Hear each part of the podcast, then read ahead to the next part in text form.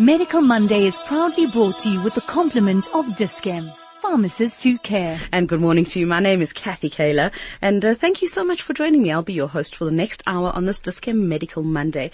And, uh, you know, we always speak to the best practice experts in their specific fields. The human body is, it is a, a thing of beauty that in terms of like the systems that work with within systems and the more I learn about the human body, the more in awe I am of uh, of our creator. It, it, it really is uh, something. So this week I thought, well, you know what? Let's we've we we speak about the brain and we speak about heart health and we talk about different conditions. And uh, this week we've invited into studio a lady by the name of Anne Levenberg. She is an expert in wounds and we're talking about myths and facts about wounds because uh, one thing that I found is that when you were a kid and you got a scratch or you got a blister or whatever, you know, 36 hours it was done. It was gone. It was past. As we get older, so wounds take longer and longer and longer to heal. When somebody's system is compromised, either with something like diabetes, um, or whatever other health problem it could be, it could be an immunity issue, then it's going to take even longer and the wounds themselves can actually compromise your health further. So I thought it's very important and uh, welcome, welcome Anne Levenberg. Thank you so much for having me, Kathy. It's so lovely to have you here. I mean, lots and lots of our listeners uh, know you and uh, yeah, thank you very much for coming. So let's just talk a little bit about um, about some myths and let's let's start off with some myths. What is what would you say is the number one myth about wounds? Well, I would definitely say the number one myth about wounds is letting them dry. Um, there are so many people that come to me as patients and they have been doing everything possible to keep their wounds dry. They have been applying products that dry out their wounds, uh, certain powders and creams. They've gone even as far as blow drying their wounds, putting their wounds in the sun so that they can heal. That is the number one myth. Wounds heal most efficiently with the least pain, with the least scarring when they are kept moist. That is so interesting. This was discovered actually in 1962 by a man called George Winter. It took from 1962 till the 1980s, the early 1980s, for modern moist wound healing products to become available. Yet today, even in 2017, people still want to keep their wounds dry. Now there's certain instances that wounds need to be kept dry, for example, post-operative immediate surgery, uh, where you've just got a cut with a few stitches. Um, uh, those type of wounds need to just have a antibacterial cream and a nice little dressing on, but those aren't problem wounds. Problem wounds and large wounds with large surface areas that aren't a little cut with stitches have to be kept moist to optimize their wound healing and then afterwards to ensure there's less scarring and less pain. Do you treat people who, for example, might have a drain? Yes. So they would come to you as well. So Yes. what happens with the drain? Is that is that moist or is that or Well, that a drain, dry? a drain is a totally different thing. A drain is a device that is um, in a person's body that is taking away excess fluid. So the management of a drain site, you actually just need to collect the fluid. So you need to use the appropriate means to collect the fluid, depending I'm starting on to the feel a little faint. oh. All right, which is why people pay her money to to do what she does. All right, we're talking about myths and facts about wounds.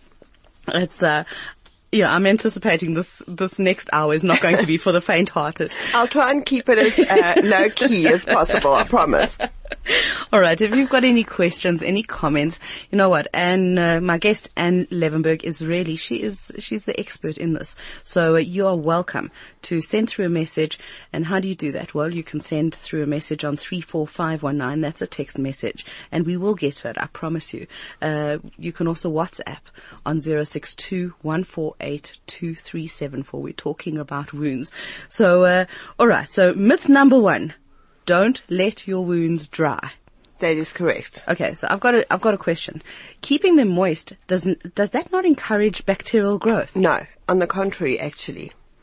Um, what they have found is all modern wound dressings are designed to put the wound in the optimum wound healing environment.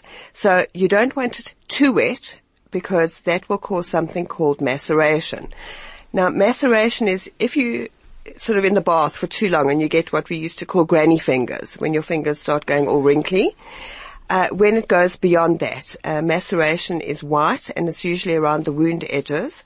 And you don't want your wound to be macerated because that can cause the wound to get bigger because that area that's macerated becomes weaker and it can then break down. So the moist modern wound dressings are designed to keep the wound moist enough to promote healing, but dry enough so that it doesn't get macerated. Okay. So, so What's that trick- optimal- So it's it's the optimum wound healing environment, and they found that when a wound is moist, you say, can it not cause infection? No, because the cells that we have in our bodies that fight infection can't work in a dry environment. They only work in moisture. They're meant to be moist because So they're internal. That is correct. inside, right. So things like serous fluid, the stuff that's inside a blister, for example, um, us in, in, in wound care call it healing soup because basically everything that our body requires to heal itself is in that. So, Are you telling me that we shouldn't pop the blister? well, there are two schools of thought with popping blisters. Um, in fact, they keep changing. Wound healing is, is a very new science. So it keeps changing all the time. If the blister is in an area that is not impairing um, movement, for example, it's not over a joint or over a crease.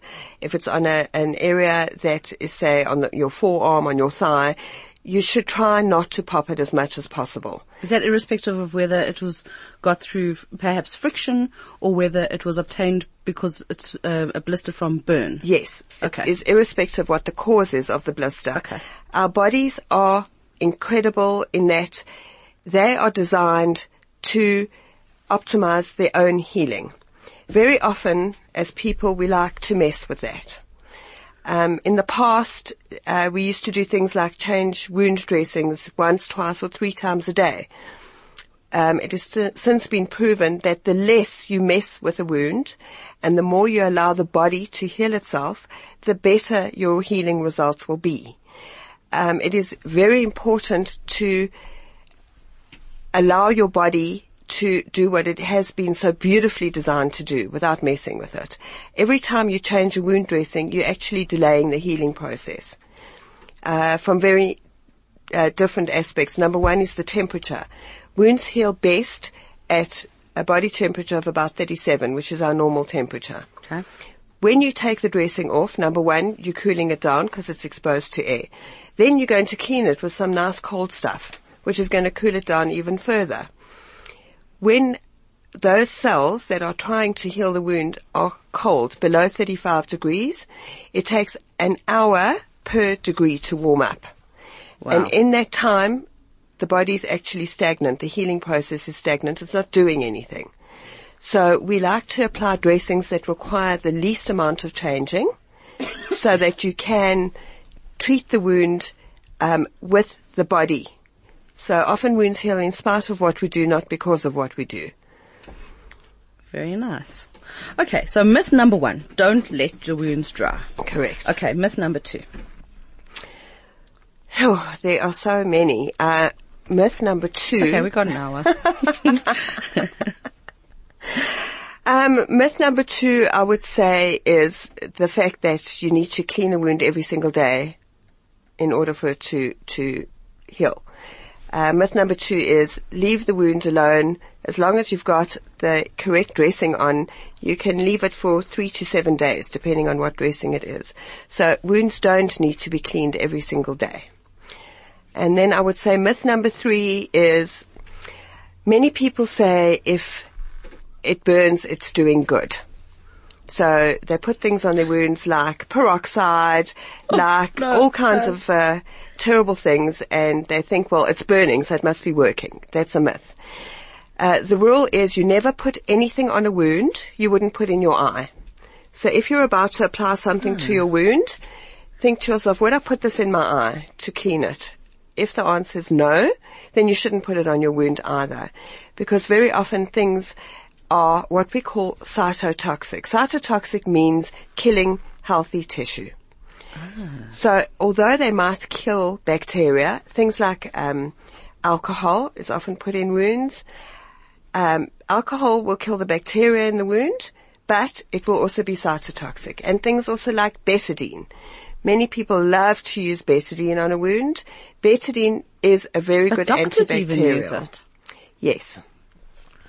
Betadine is a very good antibacterial if you've got things like a boil, a carbuncle, uh, something like that, a, a pus-containing wound. Um, it's very good initially to kill the bacteria, but it should not be used as a wound healing dressing because then you'll have a chronic wound that doesn't have infection, but it still won't heal. What's a carbuncle? Uh, it's kind of a bad boil. Okay. It's like that. It's a skin infection, a type of skin infection. Okay, so leave it to the doctor basically to use betadine. Unless, unless you've got like a cut that needs to be cleaned immediately. Yeah, you can use it, but it shouldn't be cleaning, used as a not as a dressing. wound dressing. Yeah, and even cleaning. If you clean with betadine, you can use a solution of 0.25%, which is very, very dilute betadine. It kind of looks like weak tea. Um, if it's at that solution, it will kill the bacteria, but it won't harm the tissue. Okay. But if you're putting on pure betadine, pure iodine, it's, that's when it affects the wound healing. My guest is uh, Anne Levenberg. She's from the Wound Clinic. Um, you're in Linksfield, right? Yes, yes, I'm in And, uh, private practice there. Yeah, in private practice there. And uh, if you've got any questions about wounds, if you've got any comments, you know, what do you use? What are those? Here's a question for you. What are those home remedies that you've heard to use wounds? Four, one, nine. Uh, yeah, share them. Let's let's let's cast the net wide. Uh, you can also WhatsApp on zero six two one four eight two three seven four, and uh, yeah, we're talking about myths and facts about wounds. My guest is Anne Levenberg, and my name is Kathy Kaler. Okay, so uh, if you've just joined us, let me do a quick recap. Myth number one is don't let wounds dry, um, unless it's a post-op wound. That's the only only time. Uh, myth number two is that you don't have to clean a wound every day. Clean it and then cover it up, right? That's right. And uh, myth number three: if it burns, it's good. That is a myth. Uh, as a rule, don't put anything on a wound that you wouldn't put in your eye. Okay, got it. That's it. All right. Myth number four. Wow. She's choosing. She's choosing which ones are the big ones. I'm just trying to think. Why do some, okay, um, before we get to myth number four, Anne, Yes. why do some people scar so much worse than other people? Well, very often it is a genetic component. Some people are prone to scarring and it's just the way they are made up, basically. Um, there are, there are two types of bad scarring. One is a hypertrophic scar and the second is a keloid scar. Now, a hypertrophic scar is very similar looking to a keloid scar, but it is easier to deal with when people have keloids or hypertrophic scars, basically the only treatment you can do is uh, plastic surgery, and even then, it is not um, a guarantee that that it'll help. What is a keloid scar? A keloid scar is when the body's healing mechanism is uh, basically overproduces scar tissue. They don't know why it happens. Some people get it. Um, there's certain um, color groups that are more prone to keloid scars, and they find that people who have wounds that are under tension in areas of tension are more prone to developing keloid scars. But um, or should I say hypertrophic scars more in areas of tension. Some people who are prone to keloid scars, they can even have something like their ears pierced and develop terrible keloids. Um, it's, it's basically a failure of the body's own wound healing process. So what would a keloid look like if you've had your ears pierced? I'm Well- just, I don't know what a keloid is. Okay, a keloid is an overgrowth of tissue. Okay. So somebody will go for something simple like having their ears pierced and they will land up with scarring that is from the earlobe. Basically, it can even grow all the way around. Um, to the back of their head, it can grow down Oh uh, under their necks, um, down their neck, uh, and uh, grossly deform the, the the ear and the side of their face if it's left for a long period of time. Uh, often that needs to be treated with surgical excision, which is done by a plastic surgeon, and then they go for some people have tried steroid injections. Uh, stuff called triamcinolone or Lidocort, and uh, also radiation therapy. They have to go for radiation therapy within six hours of surgical excision. So it's quite a severe problem. It is more prone in people with black skin or dark skin, but uh, not exclusively. It's just more common. So then, what is the di- how? If you look at a at a scar, Yes. um, how do you tell if it's keloid via hydrotrophic? Hypertrophic. Hypertrophic. Okay, so a keloid scar basically is a gross um, growth of tissue. And a hypertrophic scar is usually thickened, it's usually post-operative, it's usually, uh, very common hypertrophic scars are uh, cesarean sections, um, and people who've had cosmetic surgery, if the, uh, the scar line is under tension, um, it can cause a build-up of the uh, connective tissue, and uh, it gets it's raised, it's red. Sometimes it can be itchy, um, uncomfortable. Uh, it's just not a flat scar. It's it's a raised scar. Sure. So interesting. Okay, so let's uh, let's get back to our myth number four. Okay, myth number four. You know, there's so many misnomers. It's very difficult to sort of say myth one, two, three, four, five. There's so many mis- misnomers and misunderstanding about modern wound care. Um, and very often wounds don't heal and people think, well, uh, it's just something I've got to live with because I've been trying to treat it myself for years and years and years. In fact, um, I have a record. A patient came to me after 45 years of having a chronic wound. So I'd probably say myth number four is that I just have to live with it. It's not true. Wounds will always heal if they are treated correctly. One of the things um, I do some lecturing in wound care and I, I teach my students is that you have to heal the whole of the patient, not just the hole in the patient. So if a wound isn't healing, if a wound is a chronic wound, um, a chronic wound is a wound that has had no wound healing progress for three weeks or longer. We call that a chronic wound. If a wound hasn't healed, there's a reason. And it won't heal unless you find the reason. So as a wound healing practitioner, wound healing specialist, you need to actually look at the whole of the patient and figure out what is going on here. Why is this wound not healing? Once you have figured that out and you treat the underlying cause of the chronic wound, the wound will heal. So, what are the different reasons that are, that that you have found in patients um, that wounds haven't healed? Okay, there, there are there are many reasons. One of which uh, can be sepsis. If a wound is infected, there are bacteria that delay the wound healing process. So, if a patient comes to you with a non-healing wound and there are signs of infection, you have to treat the infection first. Then you can go on to treating the wound. Uh, blood supply. Very often patients have ulcers on their legs, uh, which is a whole specialty in itself. Uh, leg ulcers. There are different types of leg ulcers. So you need to work out why they have the leg ulcer, why it's not healing. Is it an arterial reason? If it is, if their arteries aren't working, they need to be seen by a vascular surgeon. Very often they require surgery to resupply the leg with oxygen and a good blood supply and then the wound can heal. If it's a venous, if the veins aren't working, that issue needs to be sorted out. It's a whole different component to arterial. Um, if it's a patient that is diabetic, diabetics have delayed wound healing, um, particularly if they are uncontrolled diabetics and if they don't look after their blood sugar. Uh, blood sugar over 7.2 affects wound healing. And uh, very often I found that diabetics like to cheat every now and again. It is uh, difficult, but living with diabetes, it has to be your way of life to keep your blood sugar down and then If your blood sugar is kept below 7.2, it will heal. If it's not, it won't.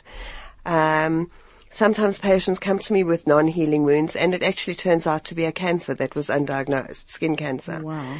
So, you know, those are the most common reasons for wounds not to heal. And unless those reasons are, are sorted out, the wound won't heal. No matter what you try and put on it. If it's a wound that is caused by pressure, unless the pressure is relieved from the area, it doesn't matter what dressings, what treatment they have, the wound won't heal. What do you mean by pressure? Well, one of the most difficult things to treat, the common name for it is a bed sore. It is caused by pressure. It is caused by pressure and friction or friction. Um, a pressure sore is a wound that somebody that is immobile can get. It can take six hours to form and a very long time to treat. So if somebody is um, unable to move themselves, if somebody is a quadriplegic, paraplegic, um, very ill, they have to have correct pressure relief or they will develop a pressure sore. Six hours isn't a very long time. And if you have an area that is under pressure for six hours and no movement and the patient is compromised in that they are ill, um, they will develop a pressure sore or otherwise. What does a pressure or bed sore look like? without making everybody feel ill, um, there are different stages. There's stage one to stage four. Stage one is basically just a red discoloration. Um, pressure sores work in a triangle. So what you see on the skin is the top part of the triangle and the bottom part of the triangle, the wider part, is the amount of tissue damage. Under, and that's what you're not actually seeing. and seeing. that's what you're not actually seeing. So if you see a little red mark, um, the damage is usually far deeper. Um, it starts with a little red mark. That's just the dermis and the epidermis that are damaged, or it couldn't be a little red broken area. Uh, going on to much deeper areas where the dermis, epidermis, and subcutaneous tissues involved. It can at that stage two and then stage three will involve the muscle, even below that, and stage four up to the bone. and what about people who are in wheelchairs? People who are in wheelchairs, Do they develop like these- Definitely. These, pressure sores yes, well? they do. People who are in wheelchairs, first of all, are often unable to move themselves, and they also have no sensation. So they won't be able to feel pain like we can. If we're sitting on something and it's hurting our bum, we'll be able to move our bum because it'll be sore. But somebody who's a quadriplegic or pa- paraplegic can't feel that. So they have to have special devices to assist them with pressure relief. And nowadays you can get incredible cushions to sit on. The problem is they're very often very costly. But saying that, the cost of a cushion, no matter how costly, is a lot cheaper than the cost to your health and your life if you develop a pressure sore.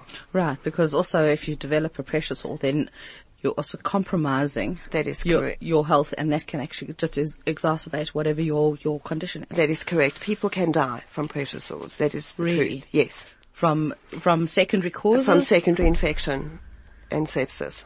Wow. Wow. We're talking the myths and facts about wounds. My guest is Anne Levenberg. If you've got any questions, we want to hear about those, uh, you know, grandma's tried and tested, uh, home remedies. Share them with us. We want to know, especially if you have one that your family used and nobody else's family used. 34519, that's the text line. You can also WhatsApp on uh, 062 And, uh, yeah, also we're taking all of your comments, your questions on those same two numbers, 34519, that's the SMS line, or 062 Medical Monday is proudly brought to you with the compliments of Dis-Chem. Pharmacists who care. My name is Kathy Kaler. Thank you so much for joining me um, on this Dis-Chem Medical Monday. We're talking uh, myths and facts about wounds. Yeah, as you get older, have you noticed that uh, what used to take you know a day or two to heal, all of a sudden it's not taking, you know, it's not it's not gone in a day or two, and uh, the longer our bodies take to heal from from wounds, the more chance we stand of actually compromising our overall health. So it could be from, uh, you know, a little burn, a little burn, and uh, you know when you when you're making uh, Shabbos, or it could be an insect bite. I think insect bites are a large part of what uh, my guest deals with. Uh, we're going to be talking about that. Uh, my guest is actually Anne Levenberg. She is uh, she's a wound specialist in private practice. She works out of Linksfield Clinic, and um, I remember Anne a few years ago. In fact, it was many years ago. There was a guy who had been overlanding, and he had been bitten by some insect, and they didn't know what it was, but it had created literally this hole in his leg. And I, and I do apologize for anything graphic that's coming into your into your mind right now, but um, you know, and it took a very very long time, um, and. When I met him, it was actually at the stage where they were considering amputating his leg because they just couldn't get the wound healed. Yes. Uh, what you are talking about is probably a sac spider bite. Now, there are many spiders that fall under uh, the umbrella sac spiders. What a sac spider does is when it bites you, you actually don't feel the bite. It's not like being stung by a bee or a wasp where it burns. So initially you don't feel the bite at all and then you get an area that kind of looks like a mosquito bite. It's red, it's raised, it's itchy. What then happens is the mosquito bite what you think is a mosquito bite gets a little bit of a water blister and then it starts to deteriorate from there. That little white head. Yes. That, that's something, that's how I tell a spider bite from any other bite is, uh, the spider bite's always got a white head. Well, the white or black, or it can actually be clear fluid. It just depends. So, so what happens when a sac spider bites you? It actually injects the poison into your subcutaneous layer. That poison is then a slow release, what we call cytotoxin. Cytotoxin means killing of tissue. And depending on the amount of poison that the spider has injected will depend on the depth and the destruction of tissue that you will experience. Those type of spider bites will result in tissue loss and a big hole, basically, wherever they have bitten you. And you do need specialized wound care to treat that. Is there a counter, what's it called, an antidote? No. There isn't. No, So you no, no antivenom. No, it's not like being bitten by a snake. Or there's an antivenom to certain spider bites, like for example the black widow uh, or the banana spider. But those types of poisons are very similar, uh, sort of to snake venom, so they can give you an antivenom. But things like a sac spider, which I'm sorry to scare you all, are in all our homes in Johannesburg. What do they look like? Wait, I have to Google and see what they look like. Uh, the most common sac spider we found in our homes is otherwise known as a violin spider. It's quite innocuous looking. It's a little, Little brown, yeah, a thing. little tan. Yeah. Uh, it's called a violin spider because on its underbelly it has a little violin. It looks like a violin. Um, and they are very common in Johannesburg and the surrounding areas. And because they're not big, hairy, scary, tarantula kind of looking things, uh, we kind of tend to ignore them. Yeah, they, then they're small. They're small. They don't look scary, but yes, Unless, of course, you're arachnophobic. Uh, in which yes. case they look very shocking. scary. Yes, Yeah. I am. Are you arachnophobic? Terribly. Really? Okay, I've got no issue. But uh, yeah. Okay, so, um, alright, myth number five. What would you say myth number five is? Myth number five. Yeah.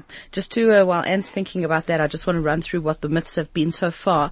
Myth number one is don't let your wounds dry, um, unless it's post-op. If it's post-operative, then you can let them dry. Myth number two is don't clean your wounds every day. If it's clean and it's covered, then leave it alone because, uh, you want, you don't want to interfere with it too much. Uh, myth number three, if it burns, it's good. It's an outright lie. Um, don't apply anything to a wound that you wouldn't put in your eye, and that's uh, Anne's rule of thumb. Uh, myth number four: I just have to live with it. You don't have to live with it. There's a reason why your body isn't healing, and uh, people like Anne will help you to identify, or they will look into it and they will identify why your body isn't healing. It might be that, uh, I mean, I'll just give you some of the examples that Anne used. It might be that there's sepsis, in which case you treat the infection first, the wound will heal.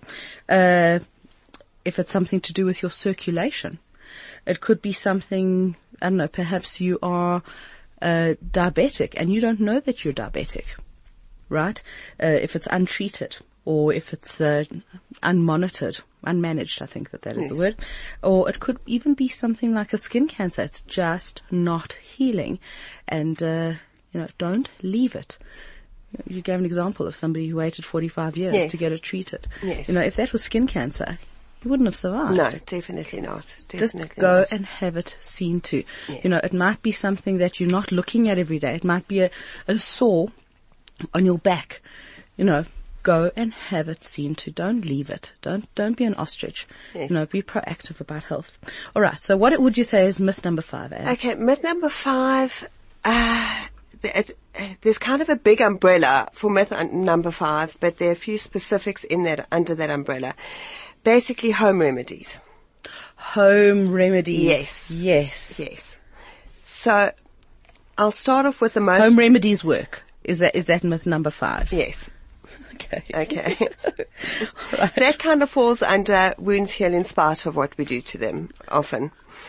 Um, home remedies can also be quite a disaster. One of the most common home remedies that I've seen lately is honey. Honey. Honey.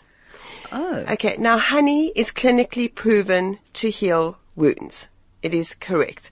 Honey is a fantastic wound healing modality. But saying that, it is not the honey you buy from Pick n Pay or wherever you buy your honey from and put on toast. Oh. What honey is it? It is honey that is made by bees, mainly Manuka honey it's called, that are bred. It's the white. It's like the white creamy honey, isn't it? Yes, but it's not honey. honey we buy off the shelf in one of the grocery stores. Okay. It is specifically treated honey that is bred by bees in a sterile environment. The honey you put on your toast is full of bacteria, fungi, spores, and things like that that are fine if you eat them, but they are not fine if you put them on your wound. So there are many dressings, modern wound dressings available that contain honey. And it's become the latest thing. And it's fantastic for getting rid of dead tissue, for treating infection. Pity we're killing all of our bees. Yeah. Yeah. Just had to put that in there. Yeah. Um, so when the correct honey is used or the correct honey dressing, it is fantastic. There's also a problem if you are diabetic. They have found that people who put honey on their wounds, if they are diabetic, there is a small absorption of the the the glucose, the sugar from the honey, so it can um, increase their it blood sugar levels. Yes. Okay. Some people are that sensitive. Um, so I would say please don't go to Pick n Pay if you hear that honey is very good uh, for wound healing and get the They've got a honey from special there. this week, yeah. Yeah, and please don't put that honey on. Uh, I've seen terrible, terrible infections. So could um, you buy honey at this at this Dis-Chem? No, The the Manuka honey. no, because that honey is all. In, the honey you eat is not for wounds.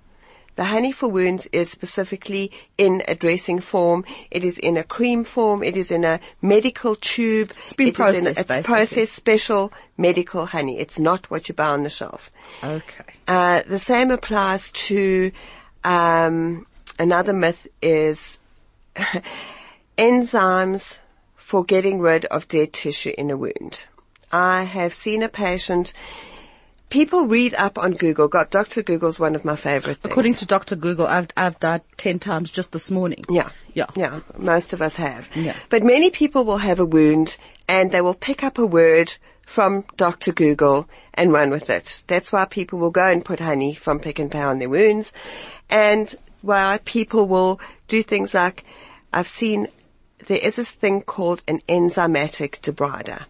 Now when you've got dead tissue on a wound, it is stuck on there with collagen and you need an enzyme called collagenase and that will help to break down the collagen so that the dead tissue can come out. You need the dead tissue to come out because when wounds heal, they heal from the bottom up and the edges inwards. When there's dead tissue in that wound bed, it's a brick wall for those cells. So yes, we need to take that out and that you'll see on Dr. Google.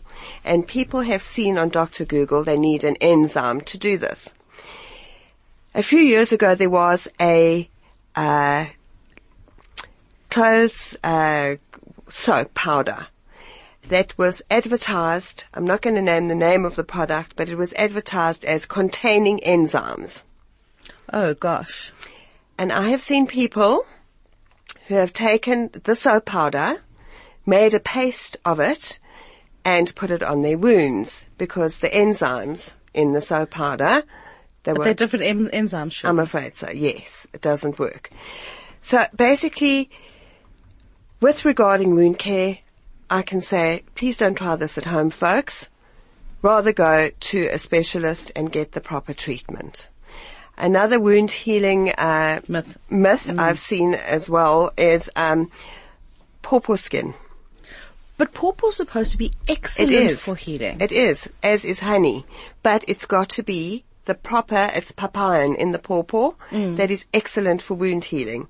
But that doesn't mean you can go to your fruit and veg, buy a piece of pawpaw, buy a pawpaw, and stick it on your wound, because you can get septic.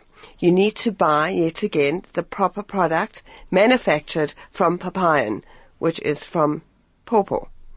So yes, pawpaw is good for wound healing, but the proper one. Okay, there we go. Um, talking about wound uh, healing, I saw, uh, it's actually going back a few years now, where maggots were being used. Yes. And I do apologize for the graphic nature of this, of this, uh, Dis-Chem Medical Monday for our listeners. I'm so sorry. But, um, I think that it is important. I mean, are we Very. using, are we using maggots here to clean wounds? Well, I must tell you that um, I mean, they, it was phenomenal what Yeah. they were doing. They're putting these maggots on, would eat the dead tissue, and uh, now maggots are absolutely fantastic I can't even think for of. I feel getting rid Just- of dead, dead tissue, and and your response is exactly why oh it hasn't kicked off. no, in you'd fact, have to anesthetize me. Just to have In fact, there used to be a maggot farm near Pretoria where we could order, as wound care practitioners, we could order maggots that used to come that was sterile and all Yes, they were bred in sterile environment. They used to come in a beautiful little test tube with their own little tweezer and a piece of gauze that you could apply to the wound base. So maggots have incredible properties. First of all, they only eat dead tissue. So they don't damage any healthy underlying tissue. Secondly, they do have an antibacterial property that they release and an anti-inflammatory property that they release into the wound bed. So they are fantastic for cleaning wounds. The maggot farm actually landed up closing down because to apply something like maggots to a patient, you obviously need their informed consent. Uh, we call them biologicals, so maggots and leeches. I'll talk about leeches as well. Um, you need in a patient's informed consent to apply a biological dressing to their wound, and patients just were not having it. Um, yeah, I can imagine that it went down probably even worse in Linksfield than most other hospitals. Just you know, Yes, very often. I mean, patients come to me completely hysterical. They, they, their granny, their, their whoever that they're looking after, they, they have a wound and they took the plaster off, and all these worms came crawling out, and they, and I have to just calm what do you down. mean? What do you mean? Like worms should not be in the wound. I mean, you didn't Correct. seal the the maggots into Yes, the you wound. Really? Yes. Oh no, Yes. no, no, no, no. Uh, And then when they have eaten all the dead tissue, they actually just fall off themselves. So, and they cause no harm at all to the healthy tissue or the patient. They just eat dead tissue. So, and completely freak out the patient, yes. which might even be even worse. Okay. Correct. So, so there are other ways of getting rid of dead tissue that don't require Right. Enzymatic debriders, for example. That is correct. Okay. Yes. And then leeches. Leeches are another. Uh, But leeches have been used for hundreds Exactly. and hundreds and hundreds of years. I was actually watching a documentary about King Henry VIII. Yes. And they used leeches but with that them was regularly. different. Yeah. Now, now in in the time of Hmm, Henry VIII, yeah. it was bloodletting, which they find is actually a complete myth and fallacy, and, and it doesn't do anything good. But leeches have their place in reconstructive surgery and areas where blood clotting is a problem. So when a leech sucks on a person's tissue, they release an anticoagulant and they release antibacterial properties and they release um, an anti-inflammatory and what they and an anticoagulant. So, so in areas where, for example, patients have had grafts, skin grafts, and um, they have blood clot that is the problem, or they have circulation issues where they've had, for example, severed limbs or fingers or toes put back, and um, the blood supply is compromised because of blood clotting. Leeches are attached to that area, and very often they leeches have saved. I've personally seen save limbs, save noses, save ears, save toes, save fingers. So yes, they are There's fantastic. something less creepy about leeches than about Than uh, maggots. than maggots, yeah. Well, I suppose they're slightly bigger and, and, and sort of less crawly. They don't crawl around. They attach and stay in one place. And they don't become filthy flies. No, they don't. Yeah. All right. So are, are leeches used here in therapy Yes. Yes. And in surgery as well? Yes, post-operatively if the blood supply is compromised to the area. That is really interesting. Sure, isn't that incredible? All right, if you've got any, uh, oh, look at that. Very nice uh, message coming in from you, for you, Annie, saying, we love you, Annie. Thank you. I wonder. Thanks, fans, whoever you are. yeah, please sign. I mean, you know, if you're going to send some nice SMSs like this, then uh, please sign your name. Yeah, it's and they sent three three kisses and a heart. Oh my goodness, That's probably my children. I don't know. They don't call you Annie, do they? No. Um, all right. If you've got any questions, we're talking about wounds. You know, let's. I'm just going to put it out there. If you needed your wound cared for, would you be open to, you know, a specialist like Annie using maggots? I can't get my head around it, but please don't let me influence your thoughts and uh, your feelings. Let me know. 34519, that's the text line, or 0621482374. We're talking about wounds, we're talking about myths and facts about wounds, and uh, we've spoken also about, uh, you know, different treatments, leeches, maggots. I want to talk about silver. Is it true or is it, is it a fact or is it a myth? It's a fact. Silver. Yes, but the right silver. Just like the right honey, the right everything else, it's got to be the right silver. So silver has fantastic wound healing properties in that it is anti-inflammatory, antiviral, antibacterial, antifungal. It is Yeah. a fantastic thing. How silver works is that for some reason bacteria is attracted to silver. It's almost like cats are attracted to catnip. Bacteria is attracted to silver. And how the silver works to get rid of the bacteria is that the bacteria actually ingest the silver particles and it kind of blows them up. They explode and they get killed that way. Oh okay. I've actually seen this under a microscope. so the thing is, is that the most efficient silver is something called nano crystalline silver, which is Ag3 plus, pluses. So a regular silver particle is just Ag1 plus. What some very, very, very clever microbiologists and scientists did was they took these silver particles and blasted each pas- particle with a laser and broke it down into Ag3 pluses, which they found is the optimum size for bacteria to eat. Otherwise, the silver particles actually usually too big. The problem with this is the process involving blasting the silver particles results is very expensive. So it results in a superb wound dressing made of nanocrystalline silver that is also superbly expensive. When you say superbly expensive, what what are you talking? Are you talking You're looking at you an know average, tens, hundreds, or thousands? well, for a 10 by 10 centimeter square, you're looking at about 500 rand. wow, Yes. that is very expensive. Correct. So the silver you can get on all other plasters. Uh, I think Band-Aid's got. Band-Aid Elastoplast Yeah.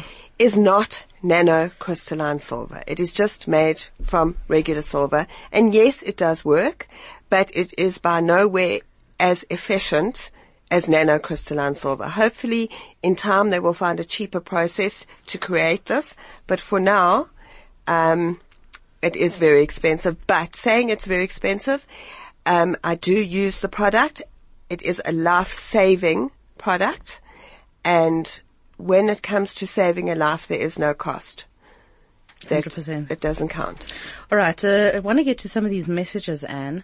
Uh, my guest is Anne Levenberg. She she runs a, a wound clinic at Linksfield. She's in private practice. You can go, uh, you know, go and get those, you know, that sore that you've got that just isn't healing. Go and get it checked out. Um, okay.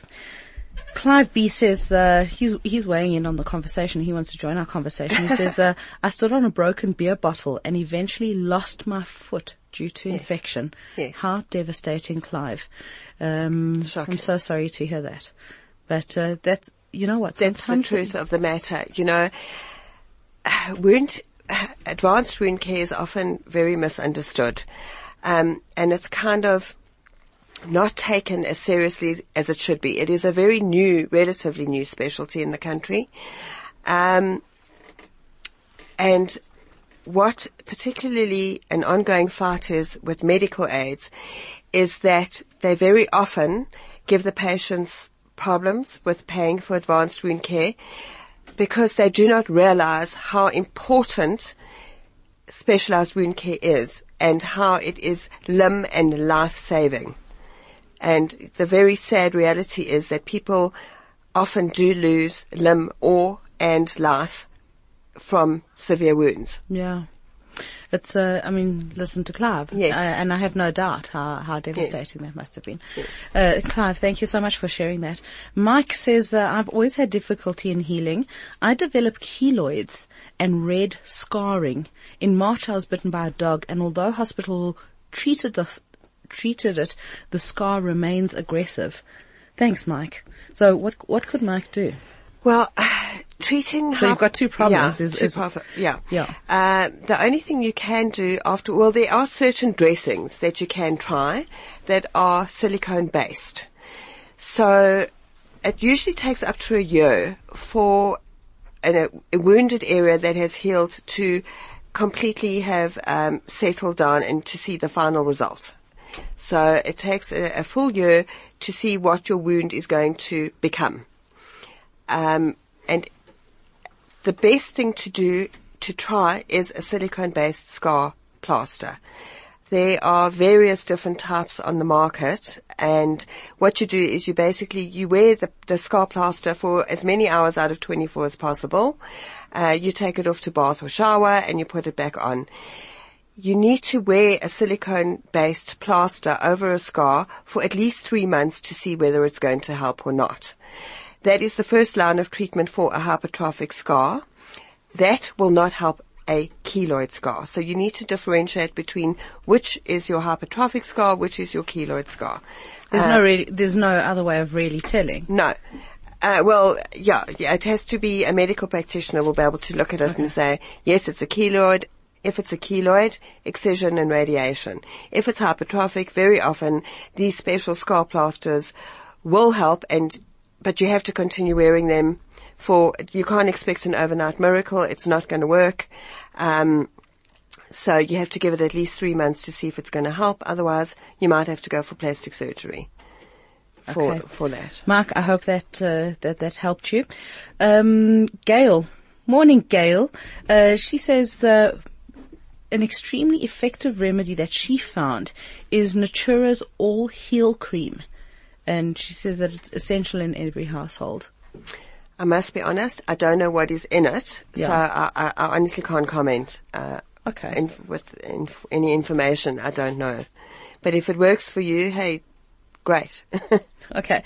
Montana morning, Montana. Montana has actually tweeted at Chai FM saying, I've got three questions for Anne. Um, a scab means that the wound is, wound is healing? That's question number one. okay. Thanks, Montana. Question number one, to answer your question, Montana, a scab does not necessarily mean a wound is healing. What do you mean? Well, people often uh, confuse scabs with what we call necrotic tissue. a scab is very superficial. It's on the top of your skin. It doesn't go sort of very deep. And yes, if you've got a superficial wound and there's a scab, um, it shows that the wound is healing. But if it is deeper dead tissue, we call that necrotic tissue. And very often people say, oh, it's just a scab, it's going to heal, but it's actually not. It's, it's very deep dead tissue. And unless you keep the wound moist, get rid of the dead tissue, it will become a chronic wound and won't heal. Okay. Well, there you go. I mean, you've just taken all of my, you know, grade 11 biology and thrown it out of the window. You know, the whole process of what happens when, when the body is cut and all the little cells come and they form like this mesh and it stops Yes, the blood yes, from going and all right. That's all that all- true. all- all correct? true, all correct. The thing is to differentiate between the depth of the tissue loss. so how do you know? Unless you're, if your wound's not healing, if you've got what you think is a scab and the scab stays looking exactly the same for weeks and weeks and weeks or starts looking worse, then it's not just a superficial scab. Is itching a good or a bad thing? It's a good thing. Very often. Uh, wounds, what happens is one of the processes your body goes through with wound healing is called angiogenesis. The process of angiogenesis is when new little blood vessels are formed in your microcirculation. And two things happen with angiogenesis. Number one is you get vasodilation. In other words, the surrounding blood vessels dilate to allow the cells that are going to rebuild your tissue and your little vessels to get to the area. That vasodilation increases your circulation to the area and the process of angiogenesis is those cells are incredibly busy rebuilding themselves and remaking things and everything. And very often the itching is actually you just feeling those cells working. So it is true when you hear people say, my wound is itchy, it must be healing. Yes, it is. Unless there are times where you can be allergic to whatever product or dressing is on and that itching is a reaction, an allergic reaction to your plaster or the cream or whatever you might have put on. But the short answer is yes, itching means your wound is healing. Okay. Um, alright. Montana also wants to know, does butter heal burn wounds? Ah, that's one of mine. You can add that to a myth. Okay, so let's that would be myth number myth. six. Yes, please. Okay. Okay, when somebody sustains a burn, if you put anything on the burn that while it is still hot, it will increase the depth of the burn.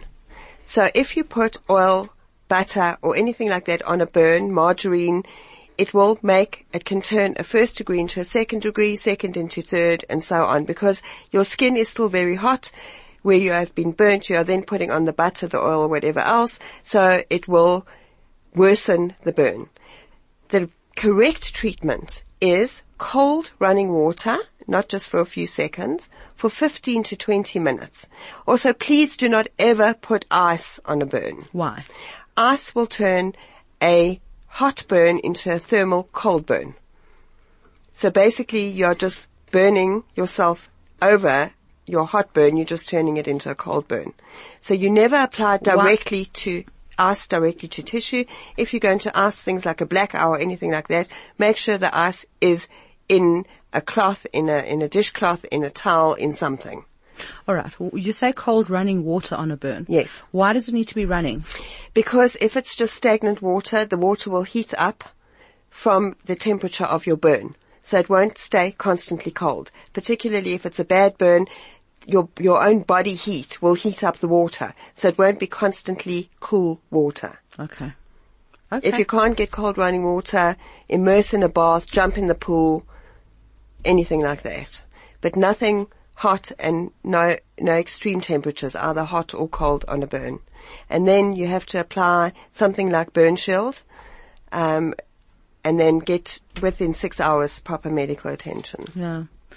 Um, Paul Fisher, thank you so much. He says, what's the function of Dettol and Savlon? So that would be the same as betadine. Well, you know, Well- you're the expert. You, you tell us. Okay. Dettol and Savlon are good for cleaning wounds. Are they the same thing? Very similar. They're very, very similar. Um, they found that Savlon, however, does kill more bacteria. It has a greater scope than Dettol, but they're very similar.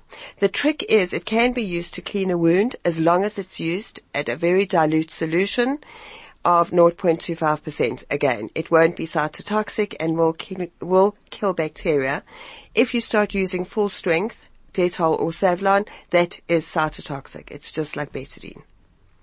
There you go. So, getting back to myth number three, if it burns, it's good. It's not No. true. Um, Annie said her rule of thumb is don't apply anything to a wound that you wouldn't put in your eye. I wouldn't put butter in my eye. Correct. Either. Listen, we've got to rat, we've got to, we've got to get out of here. That's uh you know what, that's all we're going to be talking about for burns and wounds. We've been talking about myths and facts about wounds. If you've, uh, if you haven't been able to listen for the whole hour and you'd like to hear the whole hour, then get to chaifm.com, C-H-A-I-F-M.com, and you'll be able to download the podcast for this Dis-Chem Medical Monday. My guest has been Anne Levenberg. Thank you very, very much. And, um, I'm sorry that we weren't able to get to everybody else's uh, text messages. Listen, you be good. You uh, have a wonderful, wonderful week, and we'll see you same time, same place next week. Thanks, Thank you. Anne. Thank you for having me. God bless. Bye.